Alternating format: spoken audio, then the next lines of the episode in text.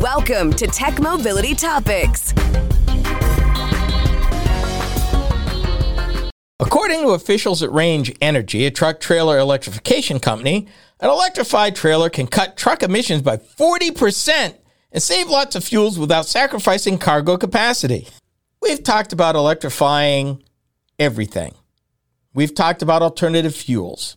We've talked about the move afoot to get trucking away from diesel engines. But what about the trailer? What about that, what they call that dry van that it tows? Is it worthless? Is there any hope for it? Actually, there is. With everything and everybody looking at every piece of the supply chain, every piece of transportation, every piece of moving a ton of cargo from point A to point B, nothing is off the table. And that means the trailer. So let's deal with the easy stuff, the low-hanging fruit. Like, for example, making the cooling units on a refrigerated truck run on electricity instead of diesel fuel saves fuel and reduces emissions. Oh, yeah. Anytime you can get a trucker not to have to burn diesel fuel at almost $5 a gallon with the low performance numbers that they get out of it, whether it is operating a cooling unit or powering a truck, you're all for it because it's one of the major expenses in running a trucking fleet. That's low-hanging fruit. Let's take this a little further. The company is called Range Energy. And ironically, it was started by a guy who was the former head of vehicle prototyping at Tesla and later director of prototyping and research and development at Zoox, an Amazon's autonomous vehicle subsidiary. They're raising money because they're able to prove to venture capitalists that what they're talking about has legs. So what are they talking about?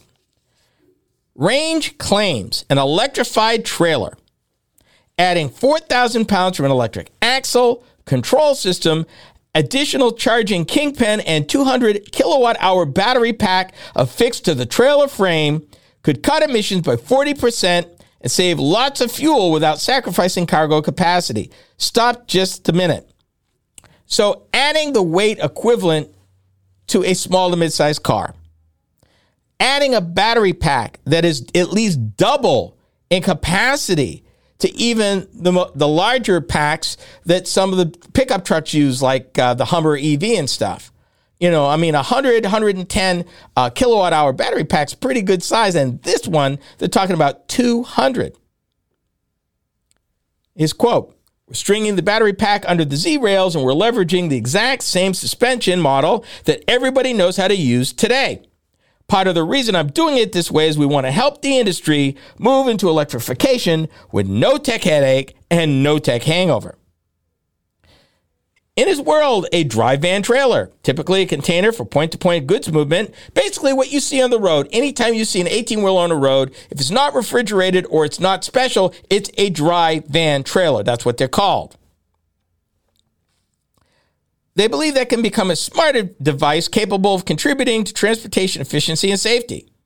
Regenerative braking, a key energy-saving benefit from an electric tractor, would operate in a similar fashion in a trailer. Think about this. With all that weight, regenerative energy, recharging a battery, right now, that's just heat. When they apply brakes in a trailer that's carrying 40 tons, that's heat coming out of those trailer brakes. It's not doing anything except generating heat. Imagine that heat, instead of that heat, they capture the kinetic energy and it's recharging a battery, which could do a whole variety of things, not to mention help the truck itself. Imagine this. It's not just about carrying a battery backpack. We're building a step function increase, not an incremental increase.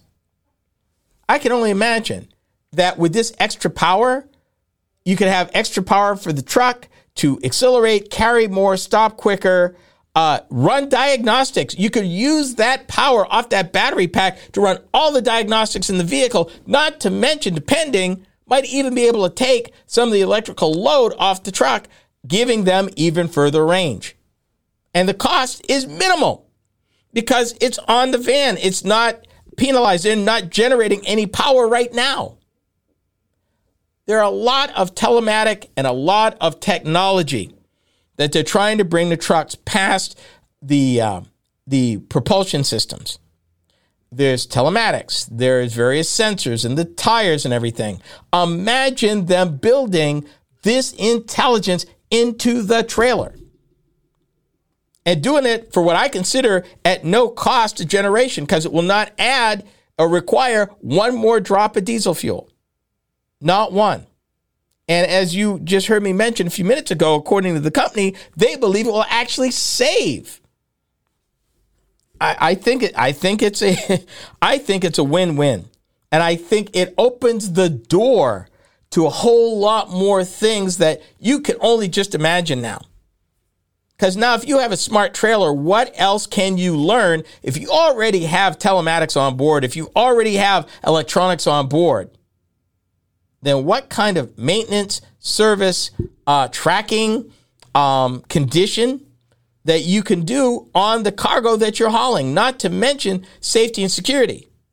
Because now, again, you have electricity, you can make that load even safer and more secure, as well as help the driver, not to mention, let's just even simple stuff, the condition of the trailer itself, being able to telegraph that to a central location so that they can be predictive in maintenance rather than waiting for a tire to blow, a brake to fail, a line to have a problem. That they can be predictive and save millions of dollars. The possibilities are endless, and they're just scratching the surface. And this is where we're going. This is what people really don't realize. And then I left out, again, if it's electric, over-the-air updates. So as the truck can get smarter over time, the van can get smarter over time, as it's updated in real time, which extends the life of it, should drop the cost because you shouldn't have to replace them nearly as often. If you are able to keep this in good repair and on the road, the longer these vehicles are on the road, the more money they make. The less downtime, the less expense, and everybody wins. Because if you're not spending extra money for maintenance, you could be that more competitive. If the vehicle's available to haul, then you are available to keep the supply chains running. There are a lot of upsides. And again, they're just scratching the surface with an electric axle. I am excited to see, as they continue along the way, all the things they've got planned. The irony of it is that it's not regarded as being available for the rebates that the trucks are getting, and that's unfortunate. I'm hoping that maybe they'll see it a little different down the road because it's got so much to offer. We've come to the end of our program. Be sure to join me again next time right here. This has been the Tech Mobility Show. Tech Mobility Show is a copywritten production of Tech Mobility Productions, Incorporated. Any rebroadcast, retransmission, or any other use is prohibited without the written consent of Tech Mobility Productions, Incorporated.